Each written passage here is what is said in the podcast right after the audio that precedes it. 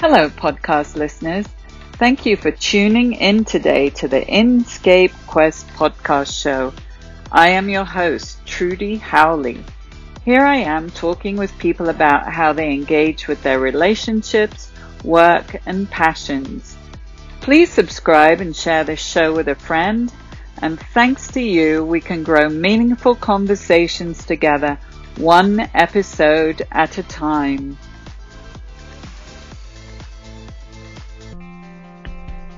In this episode, I'm having a conversation with Diane Sauvé, Director of Animal Care and Control in Palm Beach County, Florida. She's been in this role for 20 years. Our conversation includes how we can really support protecting animals from suffering by supporting those whose job it is to interface between the law, the public, and the animals, understanding the challenges and importance of animal welfare work.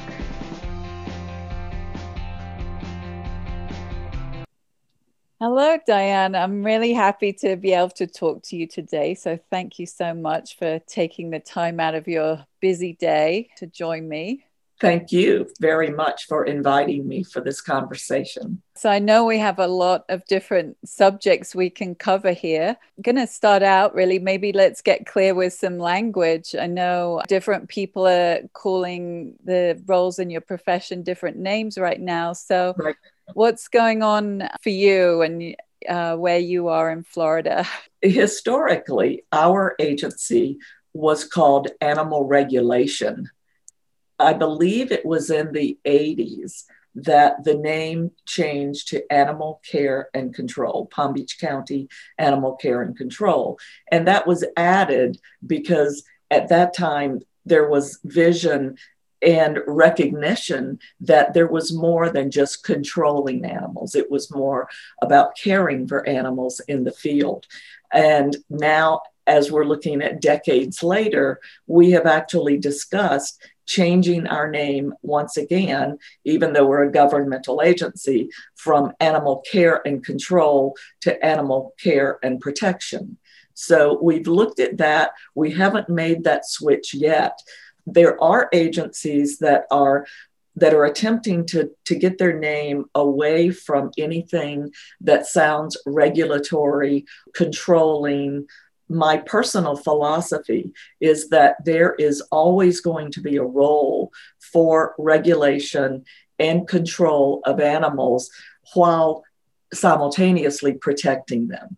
So I think we have to strike that balance as we're looking at changing the way we talk about what we do in our profession. Thank you for explaining that. And so, is it okay if we use the term animal control officers and animal protection officers in this Absolutely. conversation? I'm most curious right now as we start to move into a phase of post pandemic, what might you anticipate some of the issues are going to be around people having so many pets? During the time of COVID. I know a lot of people have adopted and rescued animals whilst they've been in lockdown. It is a concern, and it's it's especially concerning to us once the government releases or lifts the protection um, on people who are renting. Uh, the majority or a great number have been protected from being evicted during the pandemic at some point, those protections are going to go away altogether. And we're seeing it happen in smaller numbers right now through some legal technicalities that are going on. But we definitely worry that once the protections are completely lifted, that there may be a greater influx of animals into the shelter. So what we're doing and and most of my peers are doing uh, in florida especially in larger shelters that have resources is we're we're preparing safety nets to try to keep pets and people together whether that be helping them right now with pet food banks which we have several uh, in the county through private organizations um, whether it's trying to help them find places that they can rent that are pet friendly.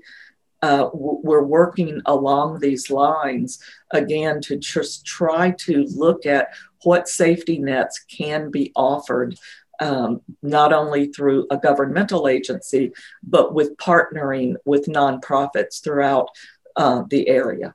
That sounds like a very worthwhile and, and big project as well.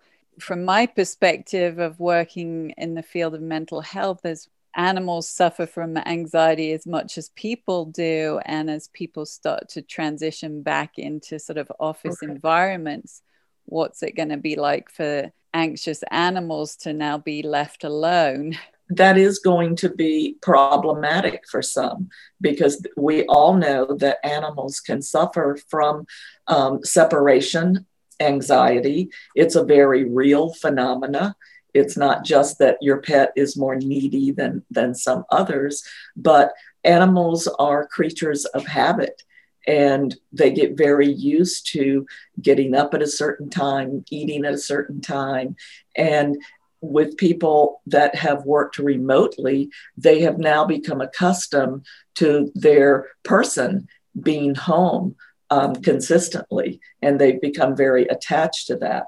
So I think the owners of pets have to be aware of this and they have to start working out a plan, if they haven't done it already, on how to transition not just themselves back into the work environment, but their pets um, in being alone.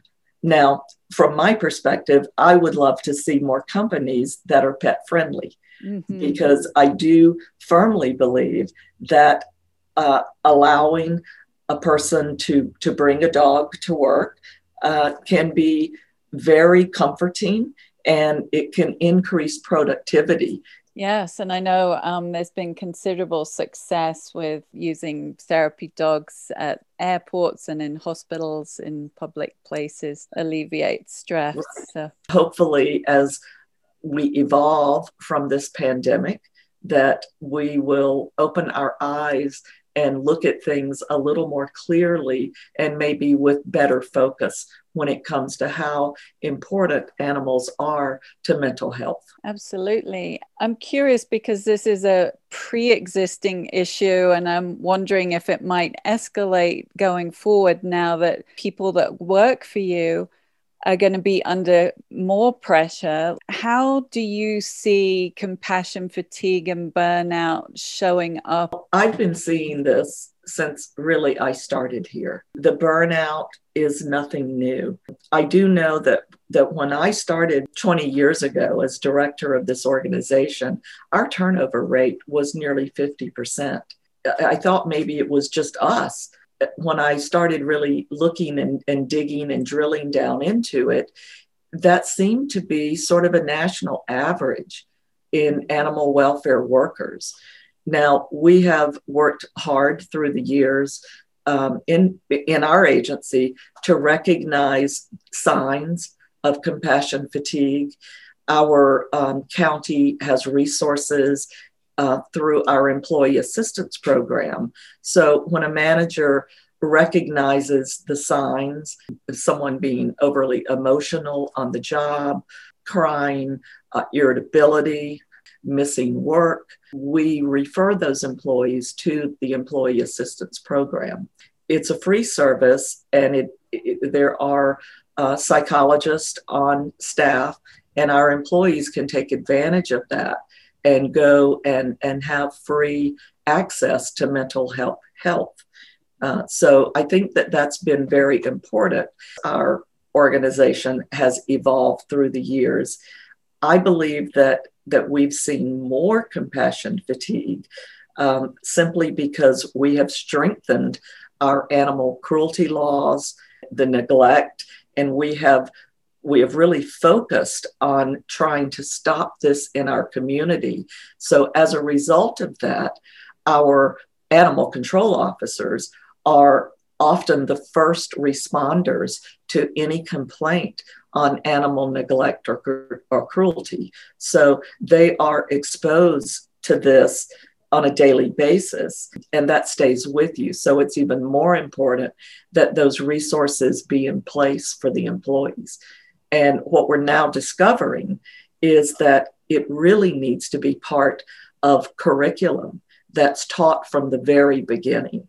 It, instead of simply putting them on the job, letting them see what they're going to see, and then trying to deal with it uh, through mental counseling, mental health counseling, if we can prepare employees for what they're going to be seeing and, and give them some tools to help deal with that on the job, they may be able to come through this um, without such anguish and such stress that they live with daily and take home at night. Well, thank you for explaining that so clearly. And I'm in agreement with you that I think having this information up front is super important for any kind of first responder. You know, I'm working on building a course with Code 3 to address this very issue of how to deal with trauma exposure and also how to expand coping with stress tolerance. And I think having the psychoeducational piece up front and the coping tools is going to be invaluable in right. not only supporting people to have long productive careers but also to take the stigma away from right utilizing mental health services when they're needed because I know with a lot of first responders, there are resources available, but there's still stigma about utilizing them. That is correct. And, and that's a conversation that I've had with many of our employees where they resist um, seeking help. The other side of that coin, though, is that there's a perception that people who work in animal welfare become hardened much like in law enforcement there's that perception mm-hmm. that that you simply become immune to seeing those the, the horrible things that you see what i have found in animal welfare is that that someone may appear to be hardened or non-caring but inside they're really falling apart when we see someone who, in our opinion, doesn't have compassion, those people are, are removed from the job.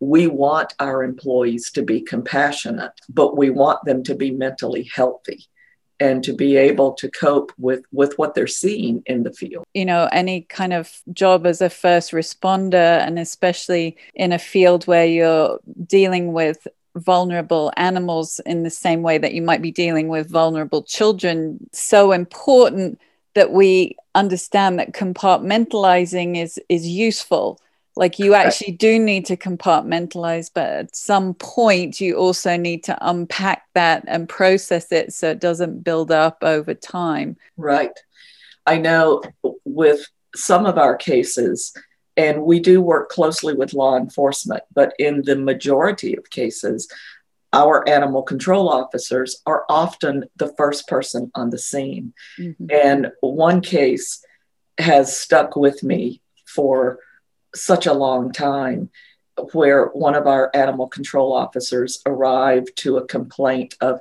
manner of keeping, meaning animals are not being kept in um, healthy clean conditions and, and not being fed properly.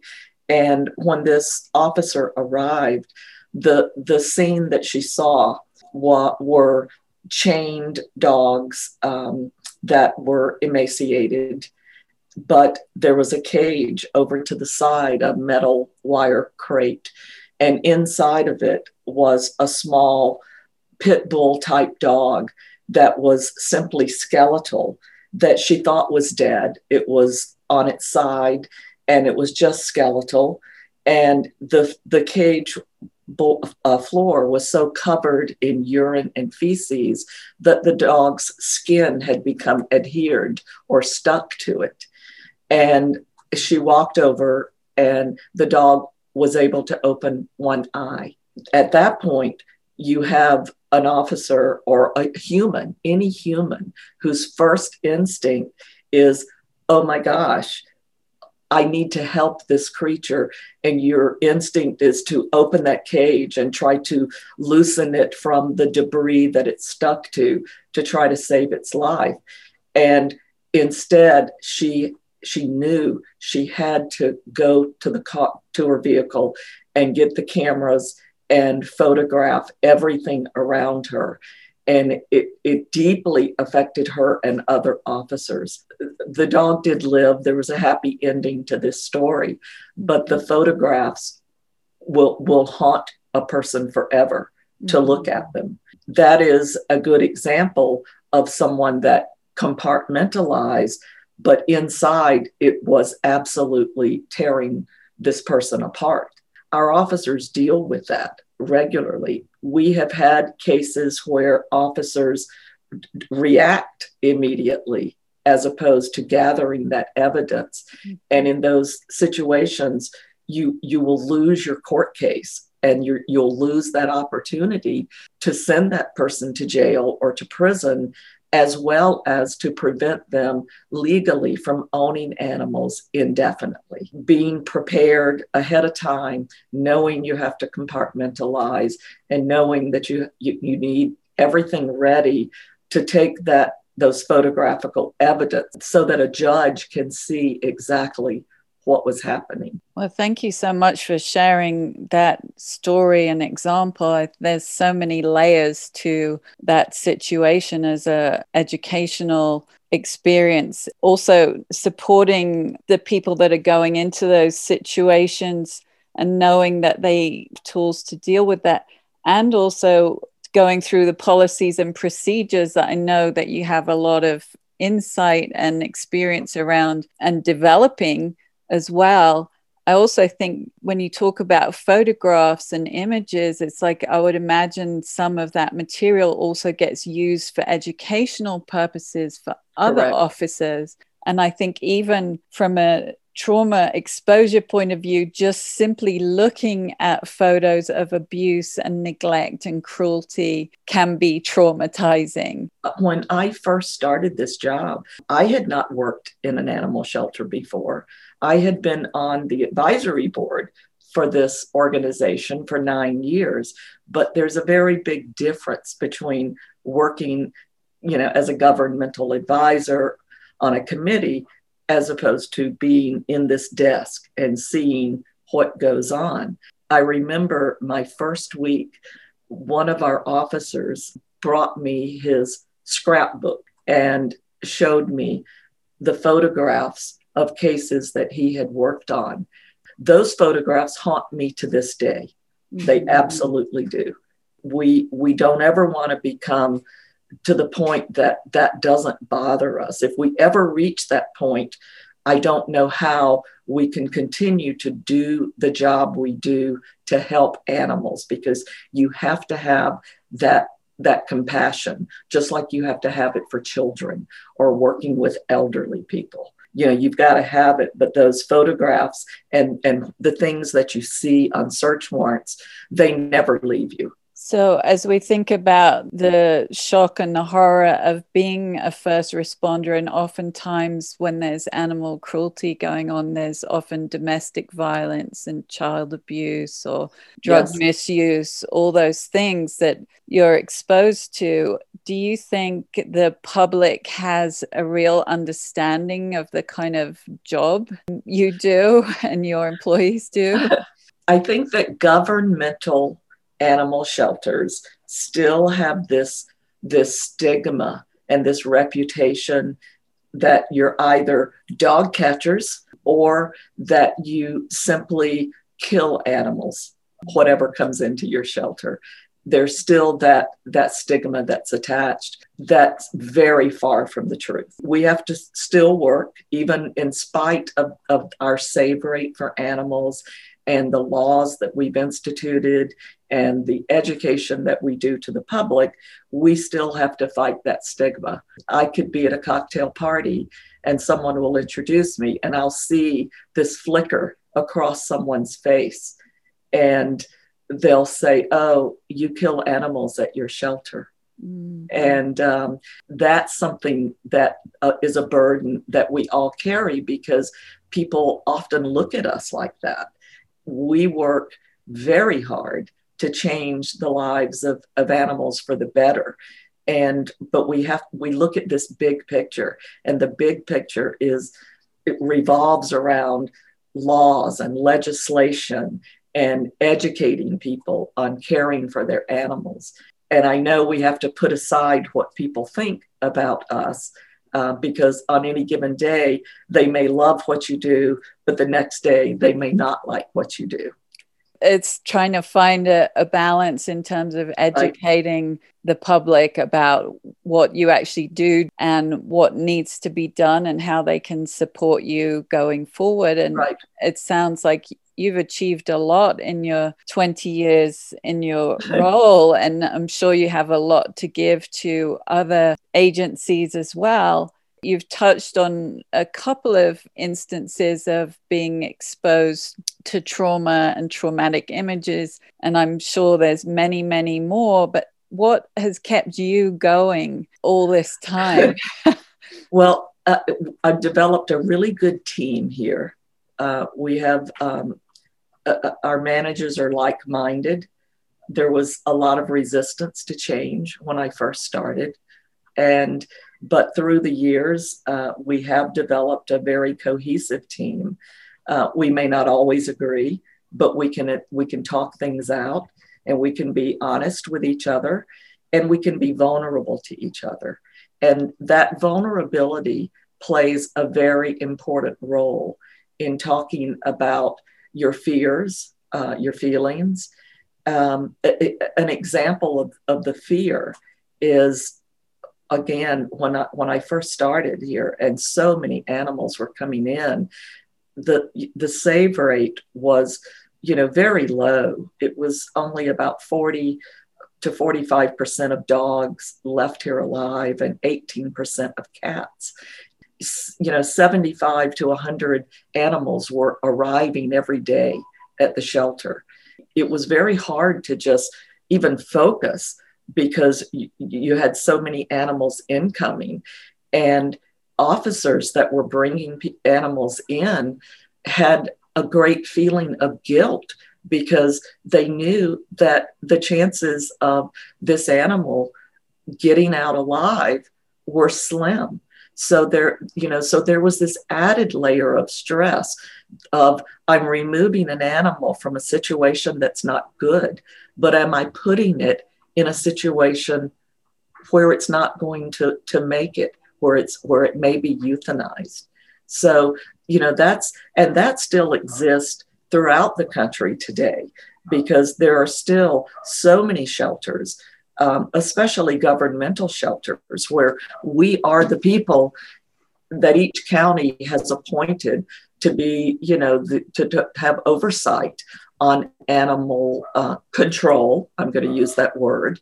Many of these, these facilities are so underfunded that still exist that fear of um, if I bring it in, it may not make it out alive. Those of us who are in shelters that are larger and have more resources have a responsibility to help these smaller shelters and to help find ways for them to save more animals, even if it is going into their counties and helping by relieving them of the burden of some of their animals. Um, for shelters like ours, where we've reduced our numbers dramatically, perhaps that's us reaching out to some rural shelters and saying, How can we help you? Some people are resistant to change, but in general, nobody wants to be known as a high kill shelter, which you know are three words that I really, really detest in the mm. world of animal welfare. So, as you expand your area of expertise, as you move into the next stage of your career or retirement, mm-hmm. it sounds like you can really support in many different ways consulting, educating within and without, in terms of public outreach, as well as in the actual shelters themselves That's and, the goal. My, yeah. my goal. My goal is I will be retiring in the fall after 20 years here. It is time for me to take a new path, but I know that my path will always involve animal welfare. And so I am looking towards um, some rest, but okay. I'm but for a little while. But I also want to look at consulting, especially in that area of policies and procedures, which are extremely critical to facilities to set the right uh, procedures and protocol in place so that officers or kennel workers or clinic workers they don't have to play it by ear everything is in place for them to learn from the ground up that you win your cases because there is absolutely nothing worse than knowing that that this person does not need to own animals anymore and to lose a case because you've forgotten to take your photographs um, or your paperwork was not processed um, appropriately in the process of becoming a compassion fatigue educator. So that I'm looking forward to because I've certainly suffered from c- compassion fatigue. I understand it. Um, I see it in the eyes of the people I work with. It is something that needs to be expanded in our field. Absolutely. That's a lot of important work to be done there. And I'm curious also from a legal point of view at state and federal levels, do you believe that there's a lot of work to do for legal advocacy? And there still is a lot of work to do um, nationwide. And we've got great national organizations working on legislation like the Humane Society of the United States the ASPCA. Um, these are organizations that are doing good work on behalf of animals. And on a local level, it's very important for animal care and control directors to become involved in strengthening the laws that exist in the counties that they have authority over. This is an area that is hard for for some directors, especially smaller shelters.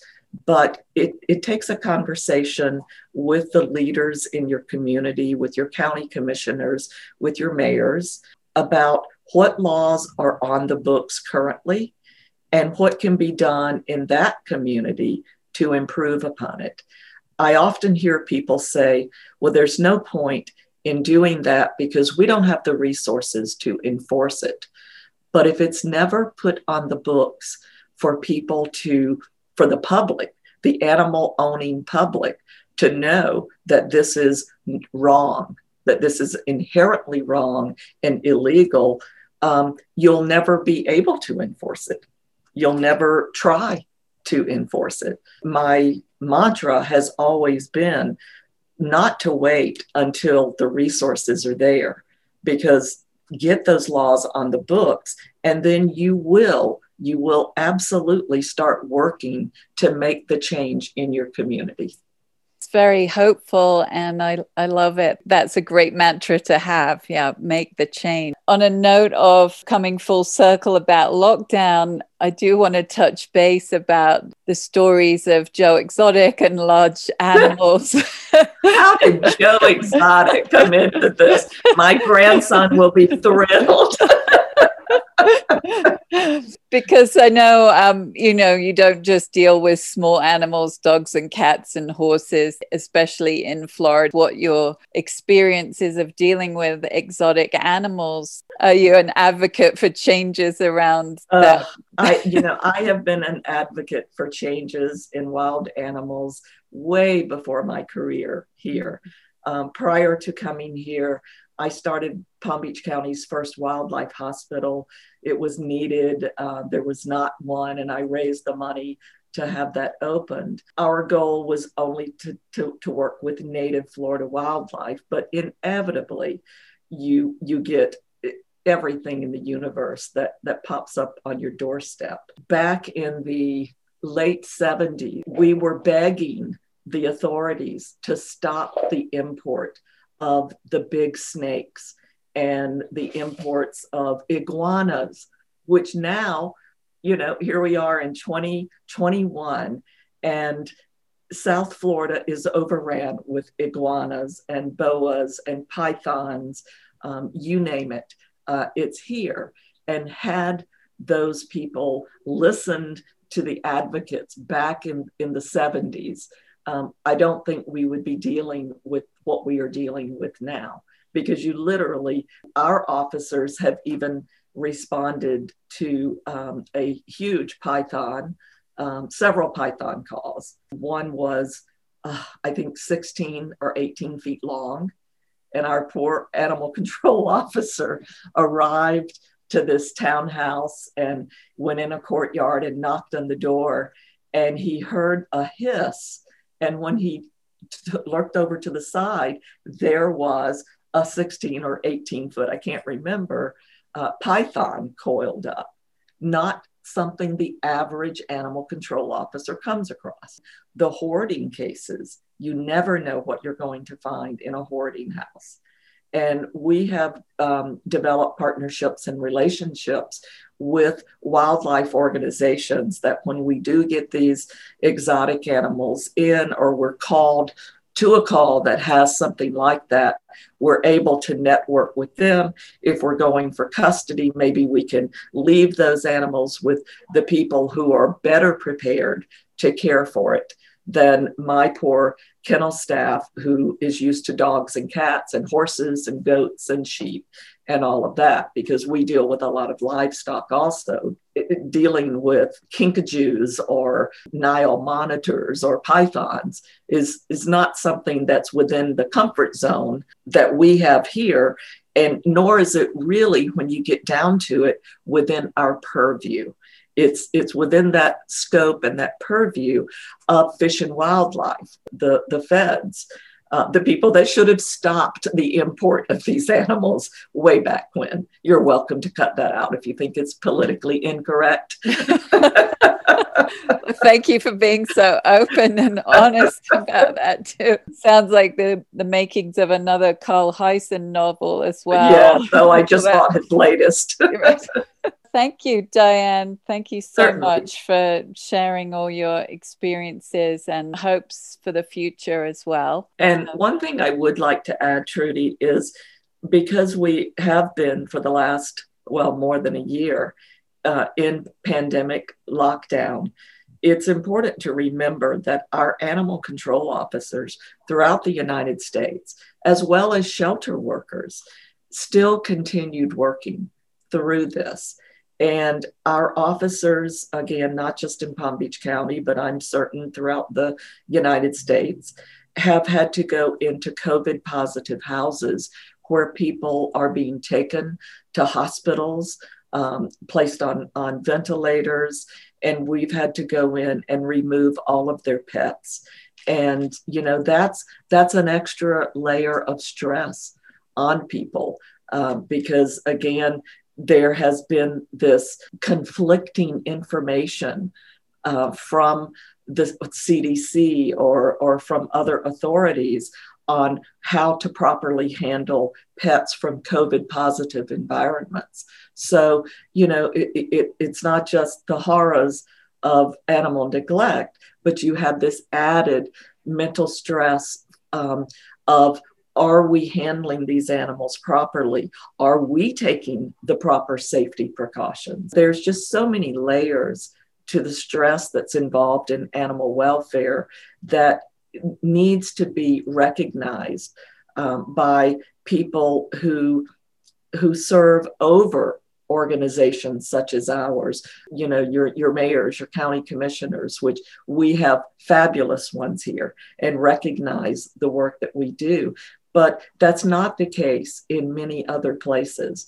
And it's something that needs to be continually evolving. Well, thank you so much for bringing that into our awareness. And a special thanks to all the officers out there that have worked throughout COVID and Correct. lockdown and put themselves at risk to continue Absolutely. doing their jobs. So thank you. Thank you very much. Thank you for listening to this Inscape Quest podcast with me, Trudy Howley. If you like this show, please subscribe on Apple Podcasts or Podbean and leave a comment. You can also find me on Instagram at Inscape Quest. Thank you for listening and for your shares. Cheerio for now.